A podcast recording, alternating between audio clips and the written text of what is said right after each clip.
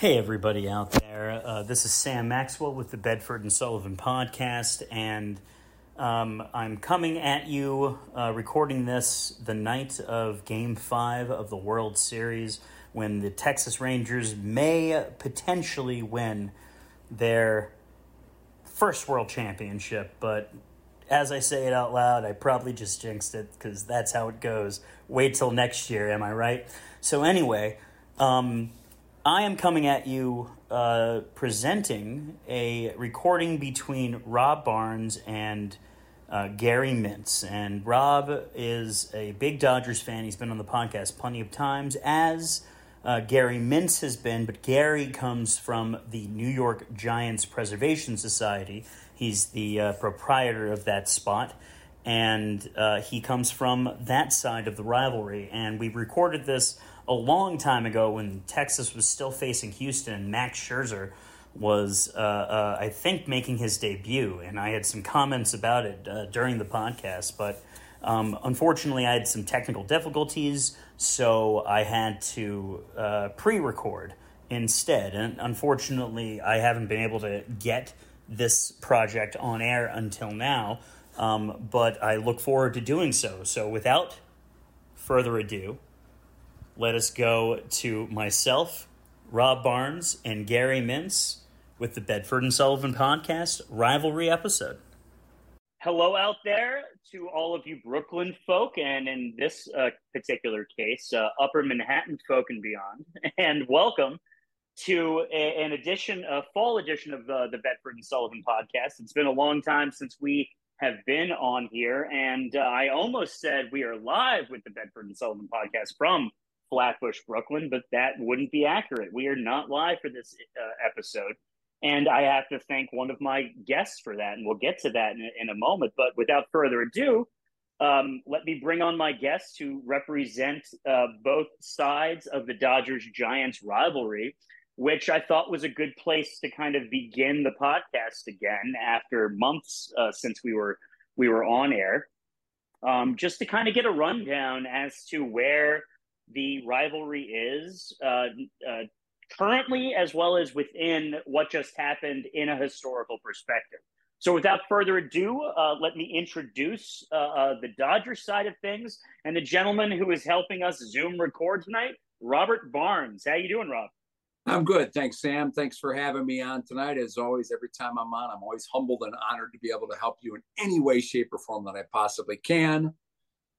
Uh, historically, you know, historically is always good to look back at the Dodgers Giants rivalry. It's one that's been going on obviously for over 100 years. We all know it. We'll get into it big tonight. In the short term, I wish the Dodgers could pitch the Los Angeles variety. yeah, and we will certainly get uh, into the weeds regarding both of your seasons, which are, I think are interesting uh, individually unto themselves. So, um, without further ado, uh, he is the uh, uh, co-founder of the New York Giants Preservation Society and the proprietor currently. Uh, and um, if you haven't seen the New York Giants Preservation Society, it, it is celebrating the history uh, of the New York baseball giants, uh, as well in many ways as uh, continuing the lineage from a San Francisco perspective. So, Gary Mintz, welcome to the Bedford and Sullivan podcast as always.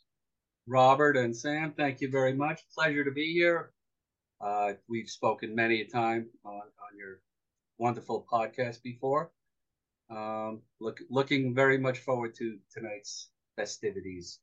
You know, we so, we, do, we yeah. do a lot of zooms, and it's it's nice not to have to run one, if you know what I mean. yeah, and we'll we will certainly have some shameless plugs. Get everybody uh, uh, to where both of you can uh, can uh, you know are online celebrating these two historical teams. So, um, Gary, not to be insulting to the Giants, but of course this is a Brooklyn podcast, so I got to start with the Dodgers rundown, and um, I, I'm I'm basically I, I guess here's here's where I will start, Robert. Not only would I like you to lay out your Dodgers season for the audience uh, who wasn't who weren't in the weeds with you, um, but also uh, end it with your perspective on how the Giants went, and then I'll ask Gary the same from his perspective.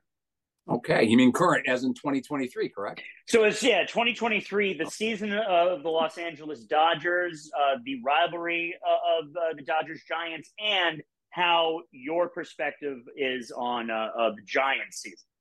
Fabulous. Okay, so from my perspective of the of the Los Angeles Dodgers for 2023, this was supposed to be the year of a quote unquote rebuild because for years they've been over the luxury tax, and every year as it goes along further and further, you are taxed uh, incremental, incrementally more. So everything I read and everything I was hearing in my, you know, in my day day to day, listening to podcasts, reading on the internet, reading whatever, that this was supposed to be the year that they backed the salaries down in order to get under that magical number, what it is, it's 200 and some odd million, which is an insane amount of money for anybody to think about in, in, in, in any way, shape, or form. So going into April, coming out of spring training, everybody was like, okay, okay, okay, so we don't make the playoffs, so we don't, so we're not going to make a World Series run, and everybody's cool with it. Then they started getting hot, and and as far as the division goes, Arizona jumped out of the gate and was really hot right at the beginning. Dodgers get hot in June. Everybody starts drinking the the the the, the blue Kool Aid and goes, wait a minute, this team's really good. They make a couple moves at the deadline. They pick up Lance Lynn, who is supposed to be a workhorse because the pitches are dropping like flies. And therefore, everybody's going, okay, it's going to be great. So we get to August and we've got this incredible lead in the division where where where your Giants, Gary, are are are a player in the division. For a while, they're hanging out in the wild card the wild card arena, but you know the Dodgers are pulling away and the Dodgers are coasting. And then of course they get the what I believe is now the dread. They get the the the the bye throughout the division, the the wild card series. So they sit for a week. This year they said, "Oh, we're going to run simulation games at Dodger Stadium against AAA guys or whatever." They allegedly did, and they still came out and basically were like have you ever guys ever played baseball before? You know how this game works. You're supposed to hit the ball and throw the ball past the other guys, and apparently they didn't know it, and they lost in three. So it's interesting the way you started. Uh, before I go to Gary, it's interesting the way you started as to kind of you, you, the the expectations at the beginning of the season were that it, it's time to take a step back. So would this season I, I, think obviously the answer is yes in many fashions so it's kind of rhetorical but the season would obviously be viewed in a different uh, uh, through a different spectrum if it weren't the cherry on top of this divisional run that has generally re- resulted in uh, uh disappointment by the end including in the world series with only the COVID World Series to show for it. Yes, obviously, because we've gotten spoiled. Let's face it, right? 2013, from 2013 on, every year other than what? 2021, when your Giants, Gary, smoked us and smoked everybody. Every year we've been division winners, and it's been like, okay, this is expected. You know, why are we playing 162 games? Let's just get to October. Yes, the entire fan base is spoiled. And in this 21st century world we live in, where everybody is a critic online and everybody is fire the manager, fire the general manager. You know, I'm part of it as well. You know, we're we're, we're spoiled and we want to win and we want to win in October. Well, there you go. And, and unfortunately, Gary, for your Giants, uh, you did not make October, and of course, that resulted in the uh, uh letting go of your manager, Gabe Kapler. So, uh, reverse question for you: uh, from the Giants' perspective, the 2023 San Francisco Giants, the Dodgers Giants rivalry, and your perception on the Dodgers season? Uh, I'm going to start with the rivalry first. Presently, there is no rivalry. Dodgers are heads and tails above us in talent on the field and in the farm system and we don't we we can't even stack up to the Dodgers in regards to that. I am very jealous of Rob's. I know I know what he's saying about since 2013, but you know they their farm system allows them to get some key free agents. Freddie Freeman, they trade for Mookie Betts. Um, we we we we don't have that. So as far as the rivalry right now, I wish I could say there really was. I I watched the games between them. The Giants win a few games here and there, but uh, the, the Dodgers are are way above the Giants as far as talent on. I mean, the Dodgers. Well, I will I will counter this to uh, uh the let you know two years ago from a postseason perspective, you guys did play each other, um, which may have been an anomaly. However, you you are still only two years removed from the most important Dodgers Giants series in a very long time. You know, it was a very important series. You know, looking back now, you said an anomaly. I, I would very much say so. I think if you took the last two years, that's more, more or less what the Giants are about, and they need a, they need either the the rookies that they brought up this year to come through, or they need to really do a bang up job in free agency and trades this winter. Otherwise, uh, Mr. Zaidi will be out of a job, and the fan base is diminishing. And I'm a fan, you know, I am a sick fan since 1969. This isn't me talking out of my rear end. I watch every game. And, you know, Robert, no, you know, we pick up Dodgers, Ross Stripling. Robert, do you know how many games Ross Stripling won this year? Three? Maybe. Zero. Oh, zero. $12.5 million for no wins. I don't want to hear about you, you, you shouldn't count pitchers' victories anymore. When you pay right. $12.5 million, you can't have zero wins. Sorry. yeah. What's no, it's, it's like no, okay, the, the the bottom line is that even if you're the Jacob DeGroms of of uh, the world, when they're on the mound to throw some shade, which I to to really sidestep it real quick, I, I think it, I would find it hysterical if Texas finally wins a World Series, but both Jacob DeGrom and Max Scherzer had little to do with it.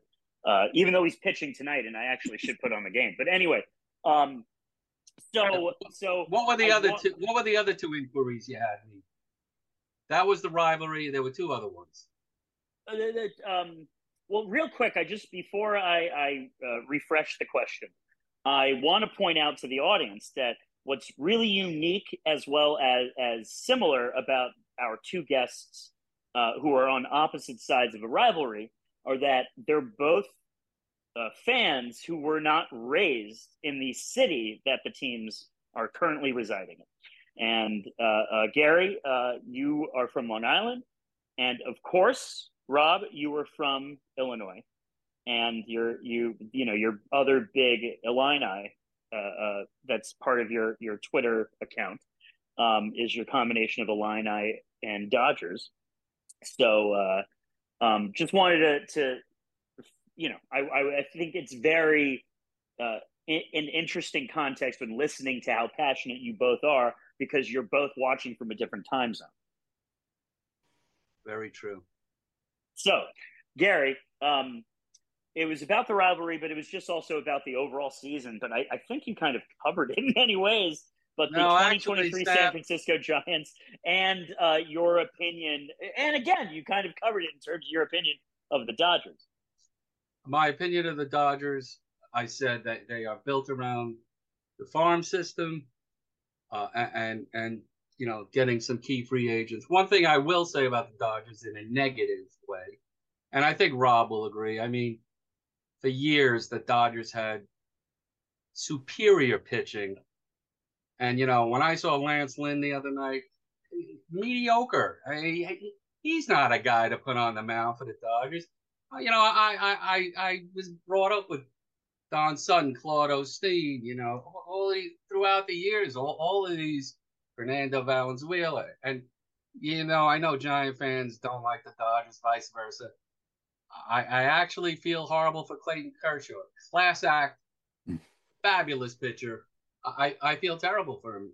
To me, he's classy. I don't hate him. He, he's you know he he goes out there and gives it all, and you know I, David Peralta sitting there dancing, and on his shoulder nine nothing Arizona. Yeah. I don't want to hear.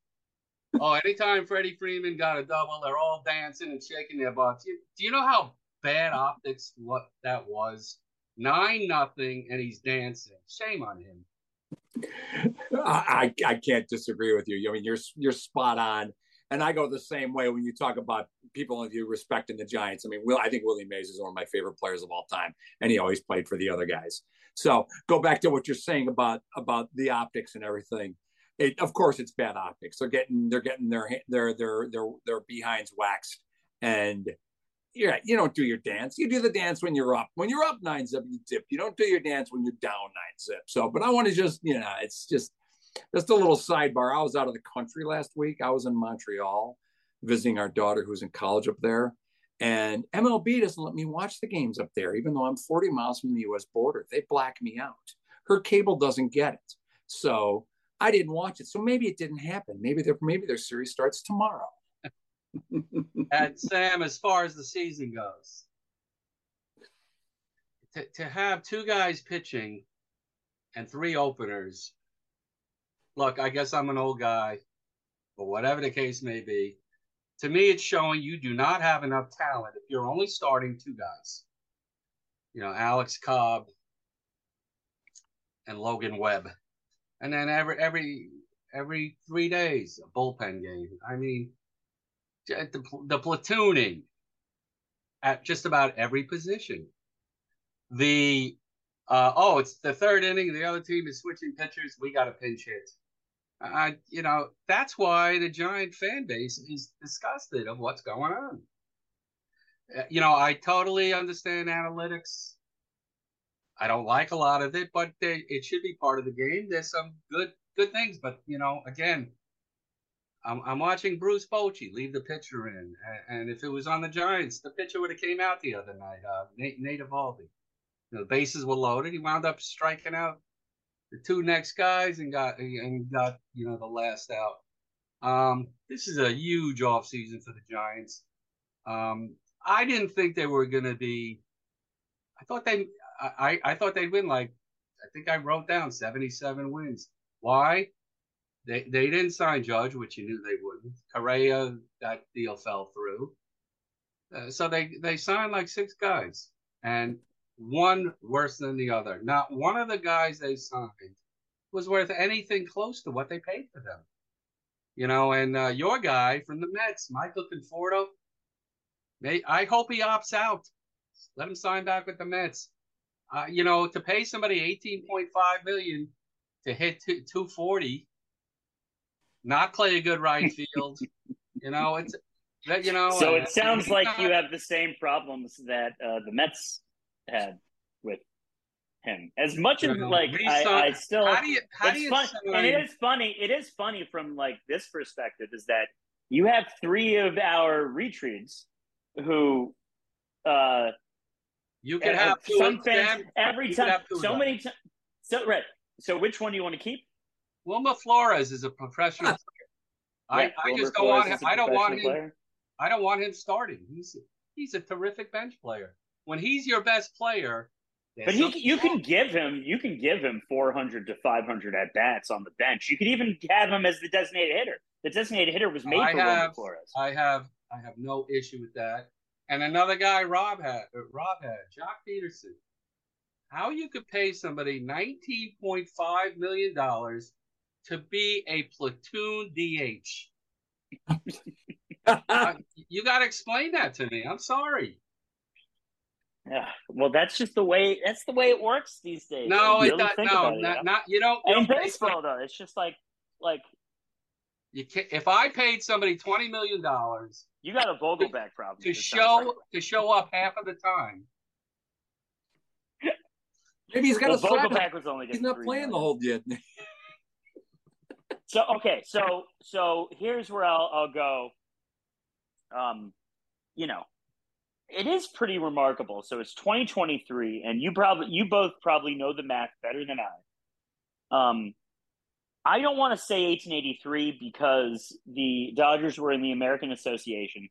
So this rivalry, I think, has really been going on now for 133 years. Um, other than some college rivalries, you know, and, and, and this one's especially unique because it, it spans both coasts. Um, other than some college rivalries, probably from football, just because, you know, I know that the Rutgers program has been around since like I think the 1870s, 1880s when it comes to football, something crazy like that. So uh, obviously, there's probably some rivalry within college ranks that is as old as this one. But professionally speaking, can you guys think of an older rivalry? I don't think there is. Uh, well, go back to the original, the original NL teams. You know, you got the Cubs, you got the Philadelphia, you got uh, the Dodgers. You can go, sorry, go to 1890 when the Dodgers joined the NL. So I, I guess, I guess, like it seems as if the Dodgers and the Giants rivalry, spanning both coasts, has more weight and at least press than any of the the you know Mideast Mideast.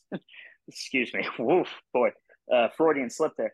Uh, the Midwestern rivalries that you you speak of, you know, like you're talking about maybe like the Cubs, Pirates Cardinals? and the yeah Cubs Cardinals. Cubs Cardinals. That probably is old. Yeah. Well, you know, here in New York, Sam, everybody talks like the greatest rivalry is the Red Sox and the Yankees. Oh, that's only been going on since oh one. Exactly. exactly. And and in a weird like, you know, Baltimore and Boston first and then New York. Yeah. With the exactly. Highlanders because they yep. were at Hilltop Park. Yep. Um Hey Sam, could so, I ask Rob a, a rivalry question? Yeah, please. So Rob, when I look at the schedule, and I want you to be honest with me here, when I look at the schedule and I see the Giants are playing the Dodgers, I'm like, hopefully we could win one. You cannot, uh, when you see the Giants on your schedule, you honestly think they're going to beat your team? The last year, honestly, obviously 21s is the misnomer when you guys smoked everybody and you won 100 and what, six? 107 because well, that number is going to live on forever. Whenever they say anything's wrong, hey, we won 107 games in 2021. Hey, you know what? You won three in the tens too, which is still the most prolific franchise in the tens, and that's unbelievable. I'm jealous. That's jealous. I'm jealous. That's crazy. So, so, so let me let me cut in there, um, Rob, uh, as well as Gary. Um, in terms of that context, that the last one the Dodgers won was 1988. And regardless of whatever's going on with you guys right now, Gary, you just won three since they won one. It's the same thing like the Red Sox, they don't really care that the Mets won one against them, even though it wasn't a rivalry. But like, it doesn't matter anymore because since the Mets won one, the Red Sox won five. You know, so like things of that nature. And since and, and the Yankees have only won one since the Red Sox won five, right? Uh, Sam, believe it or not, because of the three, I take. It may not sound like it tonight because I, I'm probably coming off as some bitter Giant fan. I could deal with not winning every year. Just the last few years, with this constant platooning and, and it just is very, very hard to watch. To not have any, you know, to not have one player who puts fear into another team. This is a, uh, you know, a top, uh, top notch organization, and it's just the money's not being spent wisely. I mean, our farm system took five years to produce the first player this year, and you never know what happens with these guys. I hope two or three of them turn out to be, you know, exceptional players, but they got to be surrounded by better ball players, which they haven't been. Rob, what do you think? Well, I want to back up a little bit. Are you not counting 2020? Hmm. Because hmm. I really think I think 2020 was really hard. Can I just say what was what? Go ahead. Can go I ahead. can I just say I get your angle, and I think there's always the argument that everybody was in the same position and you guys, I, I um. However, you could also say that it was made for you, right?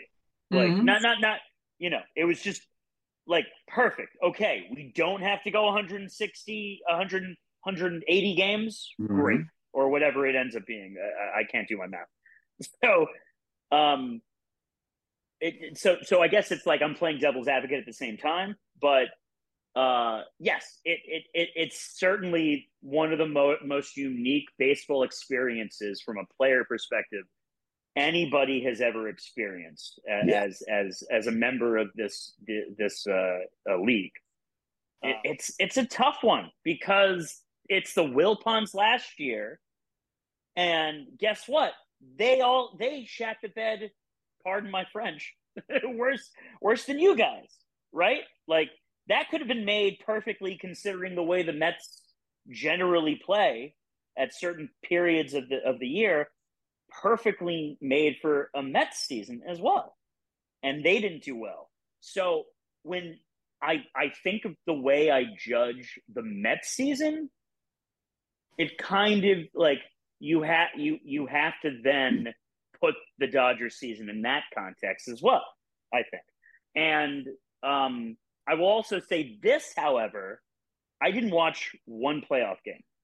Really? There's nothing. So, yeah, I didn't tune in to any of the playoff games. I don't know why. I can't remember what the the reasoning was. It's just I didn't really ever watch a game, and I, am trying to get this thing going, and and it's not doing it. Oh, there we go. Finally, it's signed in, so I can watch this Rangers game. But like other seasons, I'm watching this, and and of course Houston has. You know what's really funny about this is when I was trying to get this thing going, and it wasn't signing in. It was zero zero, and Scherzer's on the mound, and now I come back and it's three nothing Houston, which. I assume means Scherzer did what he's been doing all season.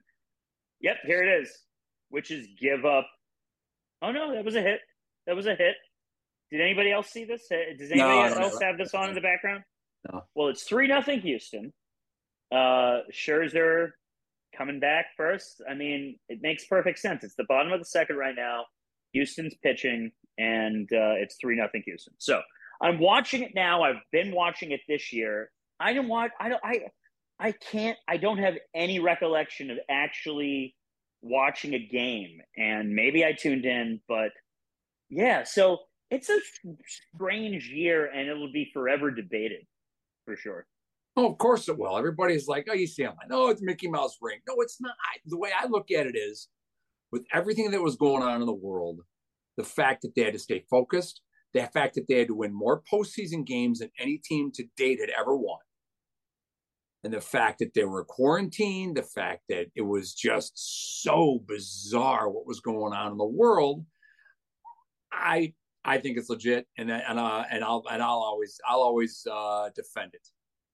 And I'll I'll also say this, and then I'll ask Gary. Um, it it is interesting that it was two teams that have kind of been great for a long time, had sustained success, who made it to the World Series, meaning that both, it, it, whether it had been the Rays or the Dodgers winning, both would have been a little tainted because it it was the the first World Series, quote unquote.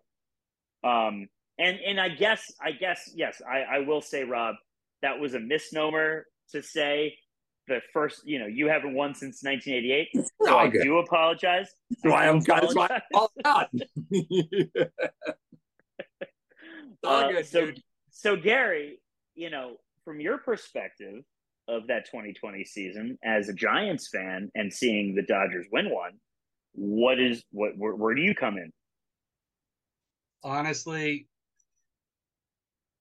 didn't really affect me. I know Giant fans who hate the Dodgers said the only what time they could win is in a an abbreviated season.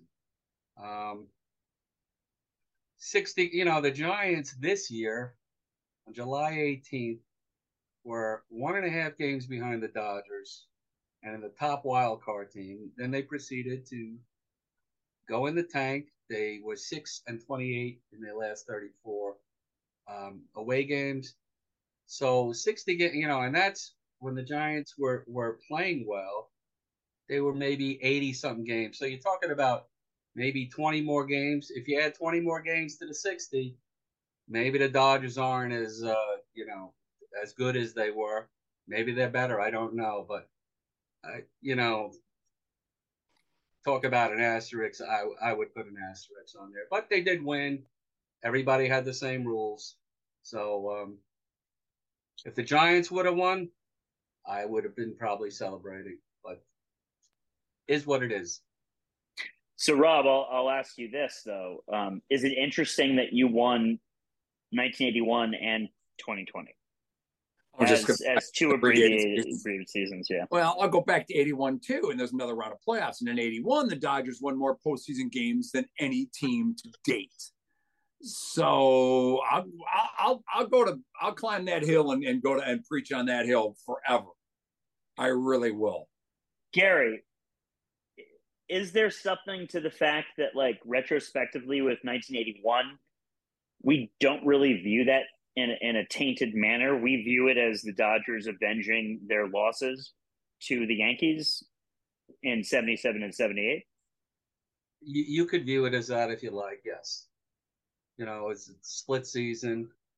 And you know, I didn't until you said that, I didn't even realize where you were coming from. But that that's Rob, I guess you should be really happy about 88. about 81? Oh, yeah. Well, no, 88. no, 88, 88, oh, yeah. yeah. No one can claim, no one can nobody nobody could bitch it. Excuse my language. Nobody could uh could come down on you for 88. Only the best moment in perhaps postseason history. Ah, you know, maybe.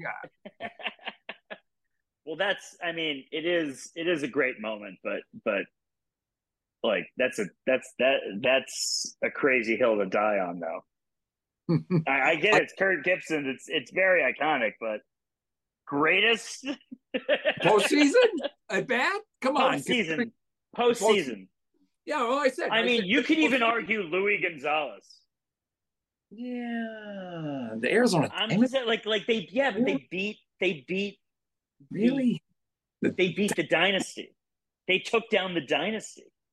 Yeah, the Yankees didn't win, recover until 09 after that. Oh, thoughts and like, prayers. There's some, there's some there's some interesting there's some interesting um you know thought processes when it comes to to comes comes to greatest postseason moment, especially when you're talking about Bill Mazeroski, if you will. You know what I mean? It was hob hobbled. It was his one at bat of the entire series. he wasn't supposed to play. He wasn't. He didn't come out for the pregame warmups. He Gary, was no, I'm not even saying whether I'm not even like taking sides. I'm just throwing postseason. No, just, you just, just throwing postseason you're, stuff out there. You're even Bill, the like, and I and I haven't even and I haven't even mentioned Bill Buckner. Oh, oh poor, guy. the, poor guy. And and your guy says your guy says behind the bag. He does. It gets past Buckner. Here comes Knight and the Mets win it a very good. That's a very good Vin. It is. You. Then you let the crowd speak for about two minutes, which is what he was so good. Speak. If picture, if one picture tells a thousand words, mm. you have just seen a million. Yeah, I mean, I'm, I'm just a poet, a poet. So Gary, where where are you on that? Uh, first, I don't know if you consider the Thomson home run postseason. Uh, it certainly was yes. playoffs. So I will I will call it. I will call it. Okay, so that's got to be the most iconic moment. If not that, Mazeroski. as far as as far as Gibson goes, probably the most I would say emotional moment from a guy who looks like he can't even walk, hitting that home run. But uh, I think your example and the one I gave about Thomson are are are definitely uh, considered to be greater postseason moments. I will actually, I will actually put the shoe polish play in for uh, inspection. Ooh, Ooh. Cleon Jones, right? Leon. Well, Jones. well, it, really, Gil. Uh, yeah, really Gil, Gil, Gil there. Right, right. Really, Gil just being like, what, what's the shoe polish? By the way, Sam, isn't this nice how Rob and I are getting along? See, Giant fans. Yes, it is. And I didn't even mention about Bobby Thomson. May have known what pitch was coming. Ah, we'll leave that one. All right, so I'm gonna I'm gonna press the reset button as Max Scherzer takes a pitch uh, to Jose Altuve, uh, sends a pitch to Jose Altuve. Excuse me. Uh, I'm gonna press the reset button that you're listening to the Bedford and Sullivan podcast, and because I led with Rob, I will lead with Gary Mintz of the New York Giants Preservation Society for his shameless plug. Oh, that, that's very nice, Ethan. So we are the New York Giants Preservation Society. Uh, great bunch of men and women uh, who honor the past. Uh, many of the members are still Giant fans. I, like you said at the beginning, I the Giants had moved by the time I started following the Giants. My dad was a uh, New York Giant fan. Followed them when they moved to San Francisco, like many other Giant fans who still honor the black and orange day because of Willie Mays. Um, we used to have live meetings at the Bergino Baseball Clubhouse and later Affinities in New York, maybe three or four times a year. Um, since COVID, we've gone virtual, and that's maybe one good thing that came out of COVID.